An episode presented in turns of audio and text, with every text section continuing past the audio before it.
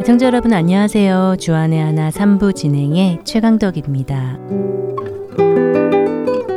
여러분들 드라마 좋아하십니까? 한때 저는 한국 드라마를 너무 좋아해서 그 재미에 푹 빠져 지낼 때가 있었는데요. 제가 처음 미국에 올 때만 해도 한국 드라마나 한국 영화 한 편 보는 것이 쉽지 않았습니다. 비디오 가게라는 곳에 가서 비디오 테이프를 빌려서 봤던 기억이 납니다. 그랬던 것이 벌써 10년 전 일이네요. 세월 참 빠르지요?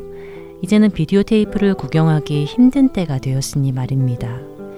그러다 처음으로 인터넷으로 드라마를 볼 수 있게 되었을 때 얼마나 신기하든지 말도 안 통하고 아는 사람도 별로 없고 답답한 이민 시절 어느새 드라마는 저의 낙이 되고 말았습니다. 16편짜리 드라마를 1편부터 보기 시작했다가 중간에 멈추지 못하고 밤새 보다 마지막 편을 볼 때쯤 아침 해가 뜨는 것을 볼 때도 있었답니다. 저와 같은 경험이 있으신 분들이라면 빙글에 웃음이 지어지실 것도 같은데요. 그러던 제가 어느 날 드라마를 더 이상 보지 않겠다고 마음을 먹고는 그 후로 오랫동안 보지 않게 되었습니다. 사람마다 다르겠지만 제게는 드라마가 별로 좋지 않은 영향력을 끼쳤기 때문인데요. 재미나게 드라마나 영화를 보고 나면 거기에서 끝이 나면 좋겠지만 저의 경우 그 후에도 계속 생각이 나고 그 잔상이 머리에 많이 남았기 때문입니다. 예전에 세상 가운데 살던 때가 다시 생각나기도 하고 저도 모르게 그때를 그리워하고 있는 제 자신을 보게 되기도 하고 말이지요. 드라마 속에서 사람이 술을 마시며 즐거워하는 모습을 보고 있자면 저도 슬그머니 예전에 마시던 술 한 잔이 생각나기도 하고 맞아 나도 그럴 때가 있었는데 라며 옛 생각이 나기도 하고 말입니다. 그런 제가 조금씩 하나님을 더 알아가게 되고 그분과 교제하는 시간이 늘어가면서 언젠가부터 자연스레 드라마를 보지 않게 되었지요. 사실 보고 싶은 생각이 별로 들지 않았습니다. 그런데 그렇게 제 자신을 잘 컨트롤하고 있다고 믿고 있던 어느 날, 한 번은 주말에 집에서 한가롭게 인터넷 서핑을 하고 있었는데요. 그러다 우연히 드라마 한 편이 눈에 띄어 아무 생각 없이 클릭을 하게 되었습니다. 그냥 주인공으로 누가 나오는지만 보고 끓이라 생각하며 말이지요. 먼저 첫 찬양 들으시고 말씀 계속 나누겠습니다.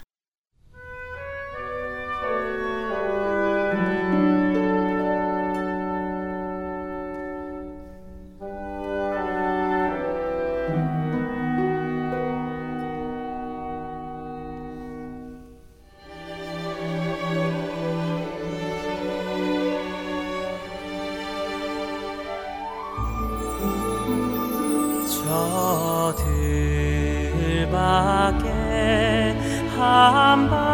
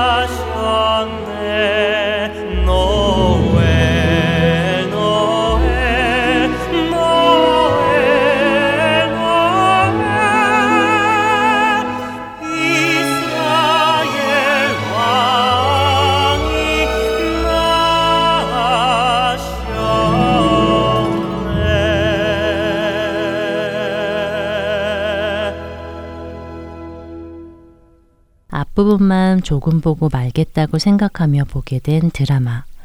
그러나 맘처럼 그렇게 되지 않았습니다. 오랜만에 보게 된 드라마가 어찌나 흥미진진하던지 결국 끝까지 보게 되었지요. 끝까지 한 편을 보고 나니 그 다음 편이 궁금해서 보지 않을 수가 없었습니다.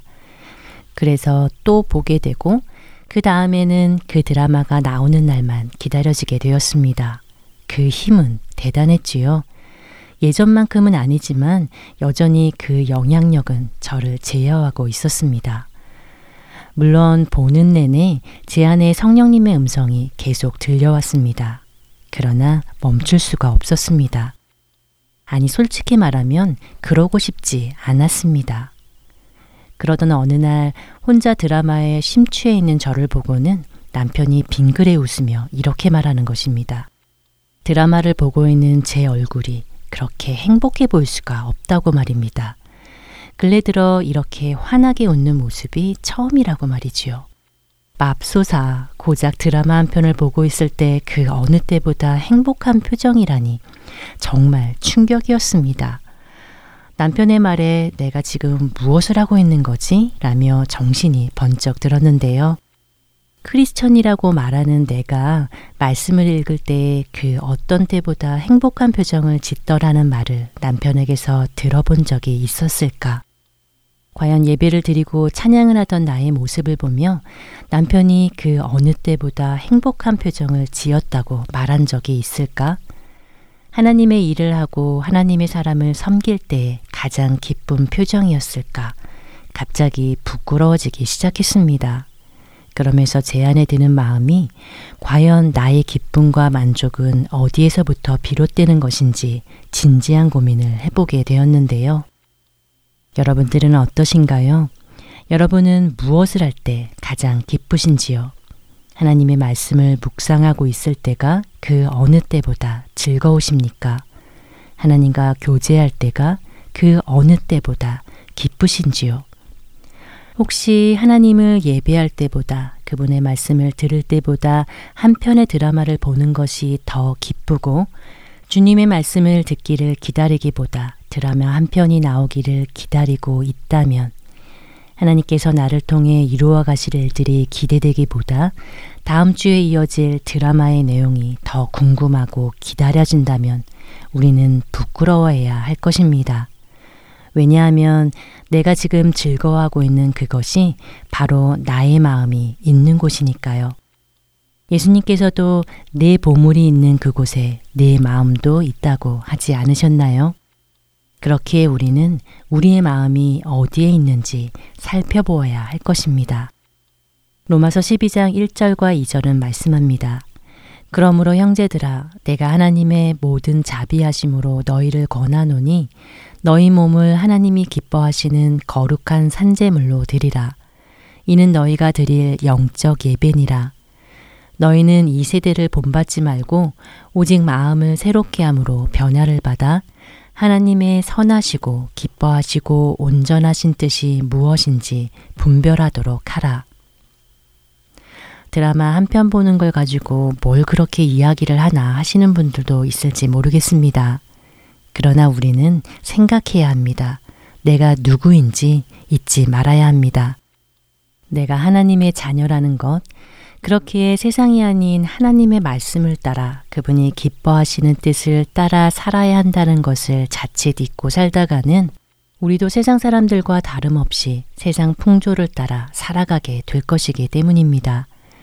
끝으로 로마서 12장 2절을 현대인의 성경으로 다시 읽어드리겠습니다.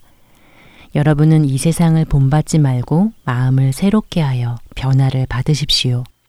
그러면 하나님의 선하시고 기뻐하시고 완전하신 뜻이 무엇인지를 알게 될 것입니다. 늘 깨어 있어 우리를 인도하시는 성령님의 음성에 민감하여 승리의 그날까지 그분만 따라가는 우리 모두 되기를 소원하며 찬양 위에 준비된 프로그램으로 이어드립니다.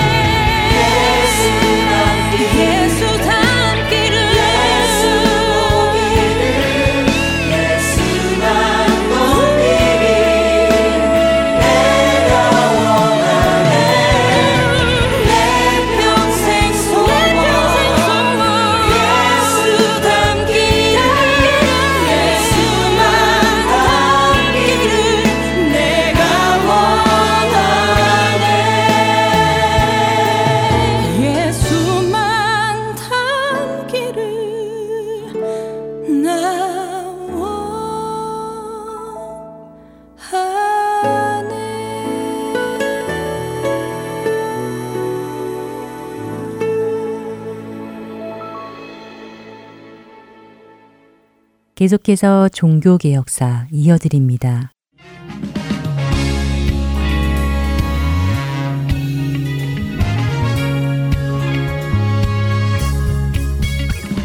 애청자 여러분 안녕하십니까? 종교개혁사 진행의 최승진입니다. 지난 시간에는 프랑스 사람으로 스위스 제네바에서 종교개혁의 행보를 이어간 존 칼빈에 대해 알아보았습니다. 프랑스에서 일어난 개신교들에 대한 핍박을 피해 스위스 바젤에 간 칼빈은 그곳에서 기독교 강요라는 책을 썼다고 말씀드렸습니다.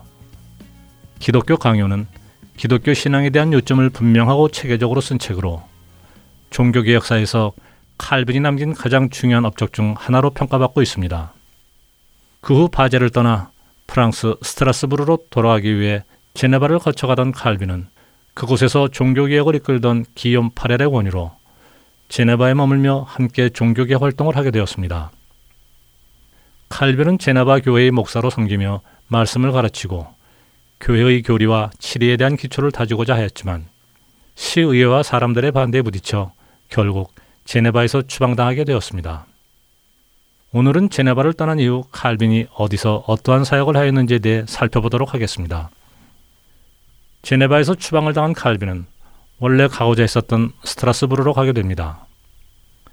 지난 시간에 말씀드렸던 대로 그는 원래 글을 쓰는 학자의 삶을 원했었습니다. 스트라스부르에 도착한 칼빈은 그동안 못한 저술 활동을 활발하게 하였습니다. 먼저 기독교 강요를 개정 증보하고 이 책의 프랑스어판을 펴냈습니다.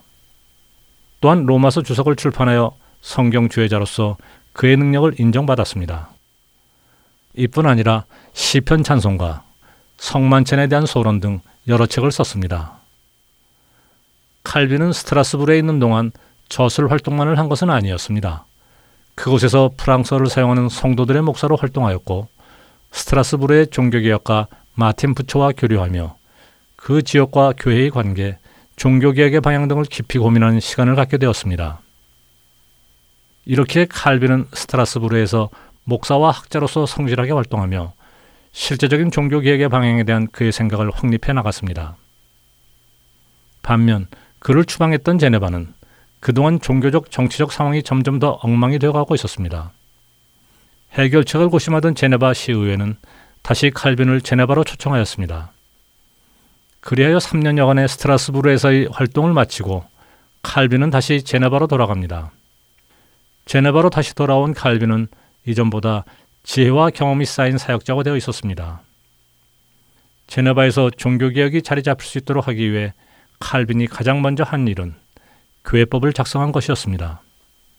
그는 제네바 교회 헌법을 만들었는데 이것은 교회의 순수성과 신앙 일치를 유지하기 위한 지침서로서 사용하기 위해 작성한 것이었습니다.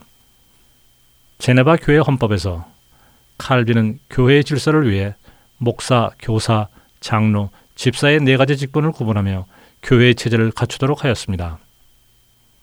또한 칼빈이 중요하게 생각한 주제가 하나 있었습니다. 그것은 목회자의 타락이 교회의 타락으로 이어진다는 것이었습니다.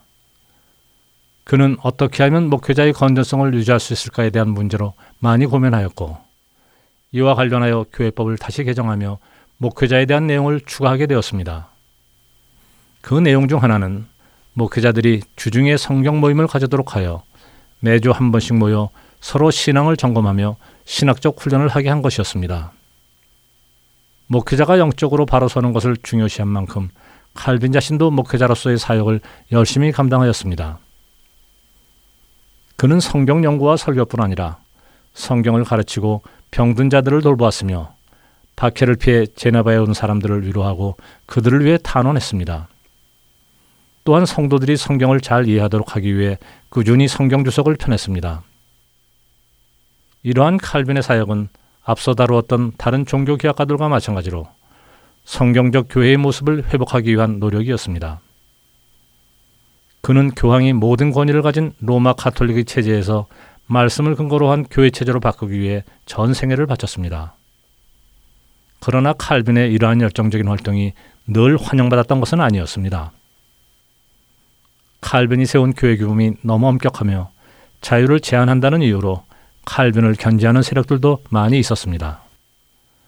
하지만 이에 흔들리지 않고 칼빈의 영향 아래 세워진 제네바 아카데미는 종교개혁의 학문적 중심이 되었고 이를 통해 신학과 제도가 체계적으로 정리될 수 있었습니다.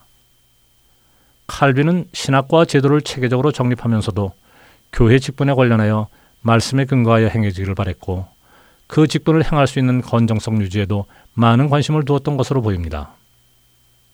일생 동안 여러 곳을 옮겨다니며 많은 일들을 감당했던 칼빈은 건강이 악화되어 55세의 나이에 이 땅의 삶을 마치게 됩니다. 칼빈도 마틴 루터와 마찬가지로 처음부터 종교개혁 활동을 하고자 한 것은 아니었습니다. 또한 그의 사역이 늘 환영받았던 것도 아니었습니다. 하지만 성경을 향한 그의 열정과 성실함은 그가 가는 곳마다 쓰임받는 도구가 되어 종교개혁의 큰 역사 속에서 가장 대표적인 사람 중 한 명으로 기억되고 있습니다. 지난 시간에 이어 존 칼빈에 대해서 나누어 보았습니다. 종교개혁사 오늘은 여기에서 마치겠습니다. 다음 시간에 뵙겠습니다. 안녕히 계십시오.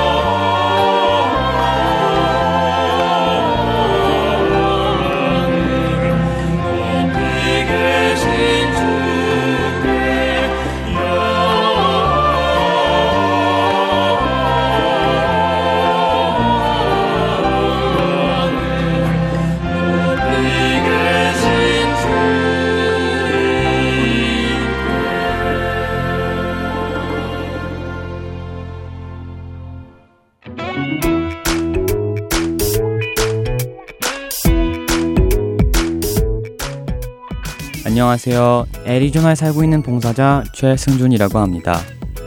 3개월 혹은 6개월마다 새로운 방송들이 여러분을 찾아가는데요.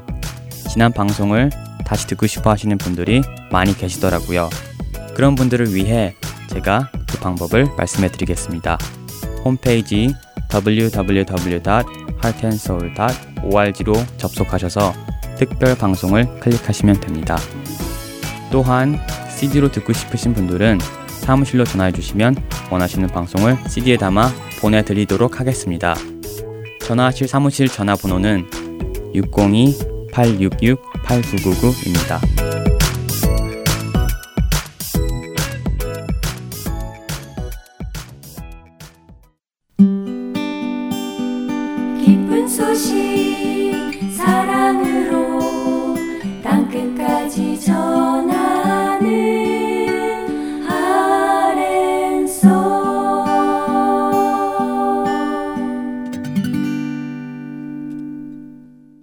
이어서 아브라함의 하나님 함께 하시겠습니다.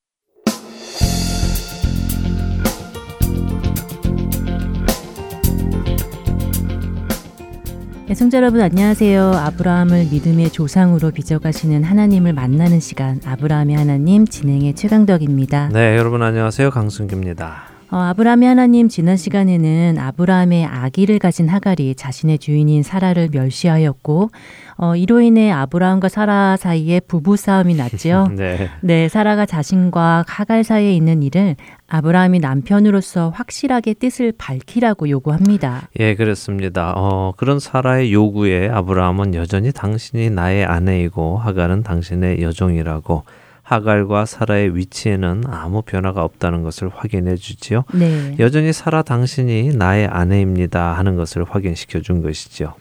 네, 그렇게 확인을 받자 사라가 이번에는 하갈을 학대하지요. 네. 그리고 하갈이 그 학대를 피해 도망갔고요. 예, 도망갔죠. 어, 그러나 그렇게 도망한 그녀는 여호와의 사자를 만났고요. 하나님께서는 여호와의 사자를 통해 하갈 자신이 누구인지를 확인시켜 주십니다. 네.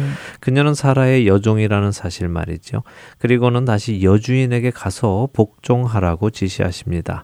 이와 함께 그 아이의 이름도 정해 주시죠. 또 하나님께서 돌보아 주실 것도 약속을 해 주십니다.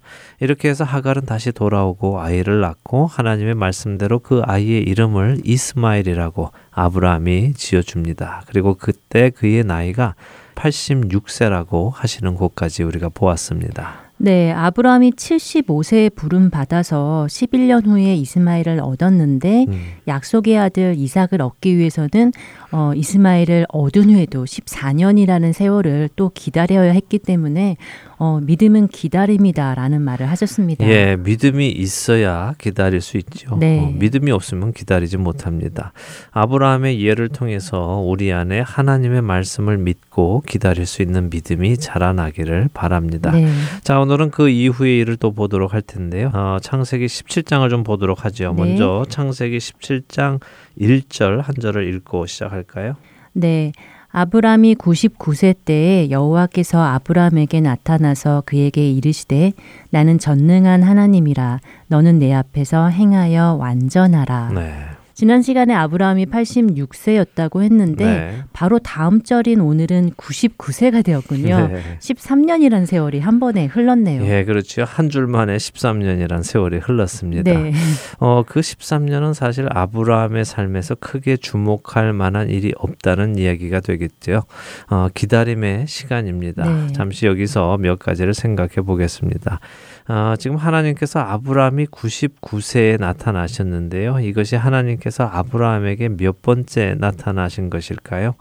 성경의 기록만 가지고 보았을 때 이번이 여섯 번째입니다. 음, 첫 번째는 창세기 12장 아브라함에게 약속의 땅으로 가라고 하실 때 나타나셨습니다. 네, 고향과 친척과 아버지의 집을 떠나라고 하실 때 말씀이죠. 그렇죠. 그리고 두 번째는 가나안 땅에 들어갔을 때입니다. 12장 7절에 여호와께서 아브라함에게 나타나셨다고 하시죠. 네.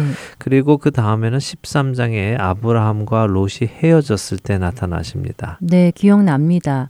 어, 하나님께서 기쁜 마음으로 아브라함에게 이곳 저곳을 보고 걸어보라고 하신 때군요. 맞습니다. 자, 그리고 그 다음에는 창세기 15장입니다.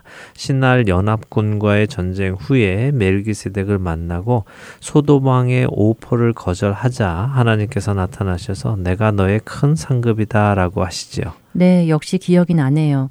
세상으로부터의 상을 받을 것이 아니라 하나님으로부터 상을 받고 하나님 그분 자신이 우리의 상급이다 하는 것을 배웠습니다. 그렇습니다. 자, 이때 하나님께서 아브라함에게 내가 너의 큰 상급이다라고 하셨을 때 아브라함은 하나님을 믿었죠. 네. 그리고 그 믿음이 의에 이르렀다고 하셨습니다. 음, 그리고 하나님께서 아브라함에게 피의 언약을 맺어 주십니다. 그때 아브라함이 깊은 잠에 임하였고 하나님이 나타나셔서 약속의 말씀을 주시죠. 자, 이것들을 생각해 보면요. 이 일들은 아브라함이 가나안에 들어와서 얼마 되지 않아서 일어난 일들입니다. 아무리 많아야 2년이 되지 않았을 것입니다. 음. 성경은 정확히 언제라고 하시지는 않지만 그 이야기의 전개로 보았을 때는 거의 연이어 이 일들이 일어난 것처럼 보입니다. 그렇다면 1년 안에 어, 모든 일이 일어났을 가능성이 다분하지요. 그렇게 보았을 때 지금 하나님께서 아브라함에게 나타나신 것은요. 피의 언약을 맺으시고 약 23년 혹은 24년 만에 나타나신 것입니다. 피의 언약을 맺은 후 23, 4년 만이라고요. 네. 어, 꽤 오래되었네요. 성경을 그냥 읽다 보면 그렇게 오랜만에 하나님께서 나타나신 것이라고 생각이 안 드는데. 그렇죠. 아무래도 성경책으로는 두세 장의 분량이니까 그런 느낌이 듭니다. 네. 그러나 생각을 해보면 상당히 오랜 시간 하나님은 아브라함에게 나타나시지 않으셨다는 것입니다. 음. 이게 중요한 것이죠. 초창기 아브라함을 부르셨을 때에는 자주 나타나셨습니다. 이런저런 말씀도 주시고 용기도 주시고 칭찬도 주시고 약속도 주셨습니다. 그리고 또 기적 도 베풀어 주셨죠. 그런데 그 후로 오랫동안 조용하셨습니다. 침묵하셨죠. 하나님의 때가 될 때까지 기다리신 것입니다. 그의 믿음을 의로 여기신 후에 하나님은 조용히 기다리십니다. 하나님의 때를 말입니다. 음, 이제 좀 아브라함이 다시 이해가 되네요. 왜 그가 하갈과 동침하여 아이를 낳게 되었는지 말입니다. 네. 하나님께서 자주 나타나셔서 약속을 주셨는데 10여 년의 시간을 조용하셨다면 어, 누구라도 충분히 그런 생각을 하게 될 것 같습니다. 네, 지난 시간에도 우리가 나누었지만 아브라함과 사라의 입장에서는 충분히 그럴 만 하지요. 네. 물론 이 말씀은 그들이 한 일이 잘한 일이다라고 편을 들어드리는 말씀은 아닙니다. 여전히 그들은 하나님의 말씀을 믿고 기다리는 데에는 실패한 것이지요. 그러나 그들이 특별히 인내심이 약해서 그런 것은 아니다는 말씀입니다. 음. 믿음이 약해서 그런 것이다라고 할 수 없다는 것이죠. 만일 우리였다면 10년을 기다릴 수 있을까요? 어쩌면 1, 2년 기다리고 하갈과 동침했을지도 모릅니다. 음. 어쨌든 이런 말씀을 드리는 이유는 현재 아브라함의 상태가 어떨지 그는 어떤 생각으로 살아가고 있을지를 이해해 보려고 드리는 말씀입니다. 말씀드린 대로 하나님이 마지막으로 나타나신 때가 23, 4년 전입니다. 정말 오래전이네요. 그럼요. 애청자 여러분들도 23, 4년 전을 한번 생각해 보세요. 그때 하나님께서 내게 어떤 약속의 말씀을 주셨는데 그 후로 말씀을 주지 않으셨다면 우리는 어떤 생각을 하고 살아갈까요? 음. 아브라함은 하가를 통해 얻은 이스마엘이 하나님께서 주신 약속의 아들이라고 믿었습니다. 너무도 당연하게 말입니다. 그러게요. 아브라함의 상황을 놓고 보니까 아브라함이 이스마엘을 하나님이 주시기로 하셨던 아들이라고 믿는 것이 너무 당연해 보이네요. 그렇습니다. 바로 그런 때에 그 이스마엘이 13살이나 되었을 때에 하나님께서 나타나신 음. 것입니다. 그러면서 하나님께서 먼저 자신을 소개하십니다. 뭐라고 소개를 하십니까? 네, 나는 전능한 하나님이다라고 소개하시네요. 네, 전능하신 하나님, 모든 것이 가능하신 하나님이십니다. 히브리어로는 엘샤다이의 하나님이라고 하죠. 네. 하나님의 능력이 담긴 이름입니다. 자, 하나님께서는 왜 이렇게 오랜만에 아브라함에게 나타나셔서 자신을 전능한 하나님으로 소개를 하실까요? 무언가 불가능해 보이는 일을 하시려고 하시는 것이겠지요. 그렇죠. 인간의 눈에 불가능한 일을 하시려니까 하나님께서 전능하시다는 것을 먼저 말씀하시며 시작하시는 것입니다. 네. 성경에 전능하신 하나님의 이름이 처음 등장하는 장면입니다. 자, 이 전능하신 하나님께서 나타나셔서 하시는 말씀이 너는 내 앞에서 행하여 완전하라고 하시죠. 행한다라는 말은 우리 한국어로는 어, 어떤 일을 한다는 의미입니다. 그렇죠. 실행하다 하듯이요. 어, 어떤 일을 행하는 것을 뜻하지요. 네, 영어로 보면 아마 do라는 의미에 가까울 것입니다. 네. 그렇지만 이 행한다는 말의 한자를 보면요. 단일 행자를 씁니다. 단일 행자요. 네. 가다 하는 의미 말씀인가요? 그렇죠. 지금 하나님께서 너는 내 앞에서 행하라 하시는 말씀은요. 내 앞에서 걸어 다니라 하시는 말씀입니다. 어, 영어로 do가 아니라 walk이죠. 다시 말씀드리면 하나님과 동행하라는 말씀입니다. 예전에 에녹 선지자 기억나시죠? 네. 예, 창세기 5장 24절에 셋의 자손 중에 에녹은 하나님과 동행하더니 하나님께서 그를 데려가셨다고 기록하십니다. 바로 그것을 하나님께서 지금 아브라함에게 요구하시는 것입니다. 음, 에녹처럼 내 앞에서 나와 동행하라라는 말씀이군요. 네, 하나님과 동행하는 사람은 어떤 행동을 하며 살까요? 생각해 보신 적 있으십니까? 글쎄요, 하나님 앞에서 걷는다면 어, 정말 부담스러운 일이 많을 것 같습니다. 네. 뭐 담임 목사님하고만 어디를 가도 부담이 되는데요. 그렇죠. 언행도 조심하게 되고요. 예, 맞습니다. 담임 목사님하고만 어디를 동행해서 가도 우리의 언행이 조심스럽죠. 네. 혹시라도 안 좋은 모습을 보여드리지는 않을까 긴장하게 됩니다. 운전을 하면 목사님을 모시고 어디를 가더라도 조심해서 운전하고 평소처럼 막 운전하지 않고 욕도 안 하죠. 네. 예. 에녹은 그렇게 살았습니다. 하나님 앞에 자신이 걸어갔지요. 그의 삶이 늘 하나님 앞에서 경건했었겠네요. 네. 우리도 사실 하나님 앞에 그렇게 살아가야 하는데 말입니다. 그럼요. 그 사실을 잊어버리니까 우리가 막 살게 됩니다. 네. 그러나 오늘도 나와 함께 하시고 나의 모든 것을 바라보시는 주님의 그 눈앞에서 내가 걷고 있다는 것을 깨닫는다면 우리의 삶의 모습은 많이 바뀔 것입니다. 이것은 분명히 하나님이 계시니까 하나님 앞에 잘 보이려고 가식적인 모습으로 산다는 말씀은 아닙니다.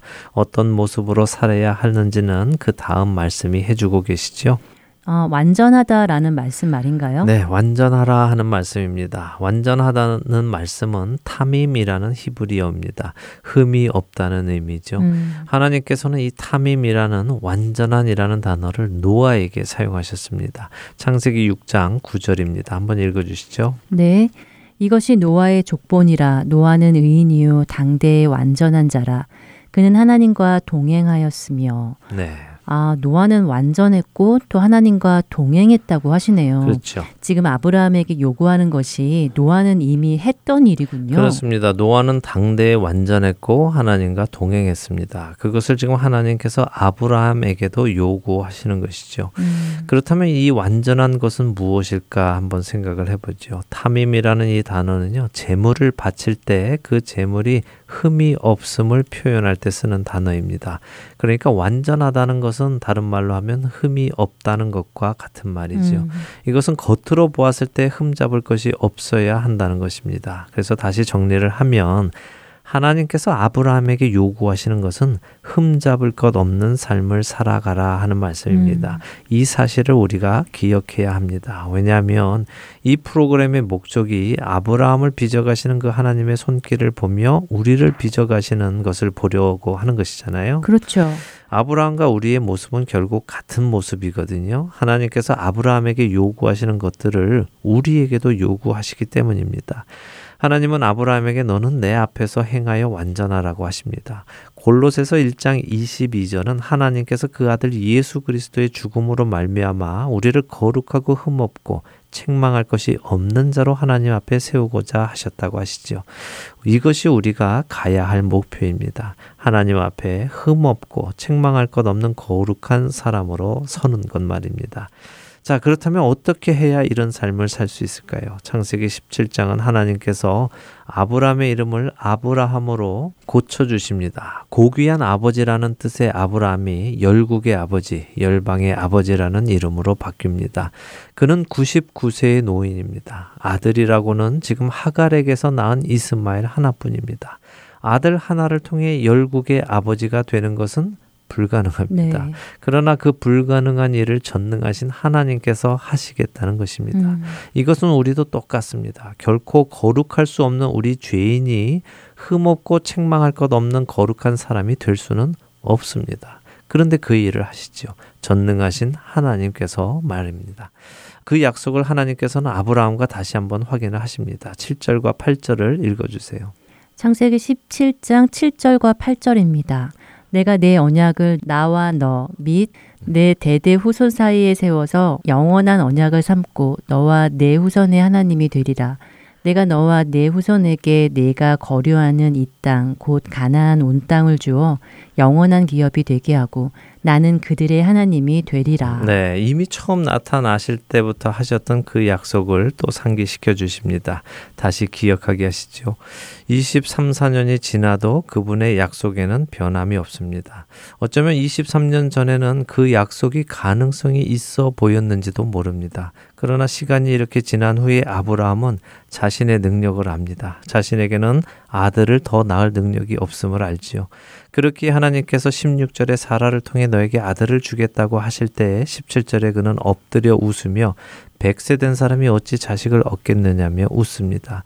똑같은 일이 우리에게도 일어납니다. 우리 대부분은요, 신앙생활을 하면 할수록 우리가 구원을 받는 것이 은혜인 것을 깨닫게 됩니다. 왜냐하면 신앙생활을 하면 할수록 내가 얼마나 죄인인지를 깨닫게 되기 때문이죠. 음. 처음 예수님을 만날 때는 어느 큰 죄 한두 가지 가지고 죄책감을 느끼고 죄사함을 받는 것을 감사하게 여깁니다.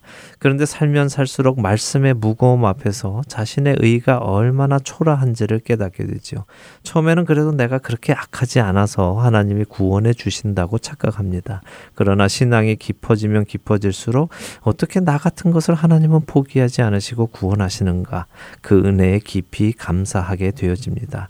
이게 거꾸로 가면 안 됩니다. 처음에는 나 같은 죄인을 구해 주신 것에 감사했는데 신앙생활을 오래 할수록 뭐 나 정도면 구원받을 만하다고 착각해서는 안 된다는 것이죠. 그것은 거꾸로 가는 것입니다. 그러게요. 정말 신앙생활을 하면 할수록 죄 앞에서 어쩔 줄 모르는 자신의 모습 때문에 좌절하게 되고 또 바로 그 좌절 때문에 더욱 주님만을 의지할 수밖에 없는 것을 깨닫게 됩니다. 네, 사도 바울은 디모 데전서 1장 15절에서 자신이 죄인 중에 괴수라고 고백합니다. 네. 또한 로마서 7장 24절에서는 자신이 곤고한 사람이라고 다시 말해서 비참한 사람이라고 고백하지요. 음.